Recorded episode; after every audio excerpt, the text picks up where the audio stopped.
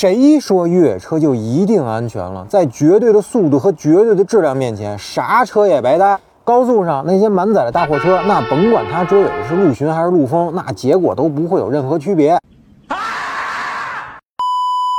我们之前讲的那些关于车辆对撞的节目，引用了一个事故视频啊。那很多小伙伴们看完以后呢，私信我们说，事故造成那么严重的后果，是因为撞的是有大梁的丰田普拉多，那所以越野车肯定比普通轿车安全。那这个结论啊有问题，还是之前我们强调的观点，一定是同车重前提下进行对比，才能说谁更安全。你拿一个一吨多的城市 SUV 对撞一个两吨多带大梁的越野车，这本身就是非常不公平的事儿啊。那对等的情况是什么？拿宝马。超五、奥迪 Q 七等等这些体型、车重和丰田普拉多差不多的车去谈才有意义。当然啊，我们说这个不是为了争一个对错，而是想告诉大家，不要认为非承载大带梁的越野车在安全方面就有恃无恐了。不然，小面也有大梁，那吉姆尼也有大梁，那拿叉五 Q 七这类的车去撞他们，结果照样会很难看。非承载越野车确实在结构上有优势，但这个优势不是车身刚性，也不是抗撞，而是大梁的扭转特性。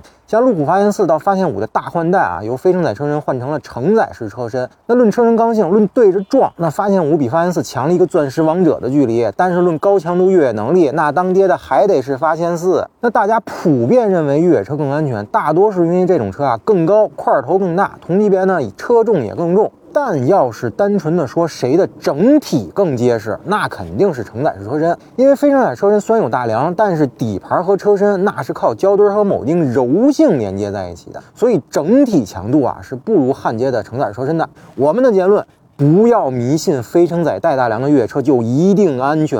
前些年呢，北京发生过这样一起车祸啊，一台高速行驶的奥迪 A6L 发生失控，直接飞过本车道，撞烂了对向车道的一台陆巡。那陆巡驾驶员呢，不幸遇难。所以别再迷信有大梁的越野车就肯定安全了。好了，那各位小伙伴们对今天的内容有啥想说的，评论区留言，咱们接着讨论。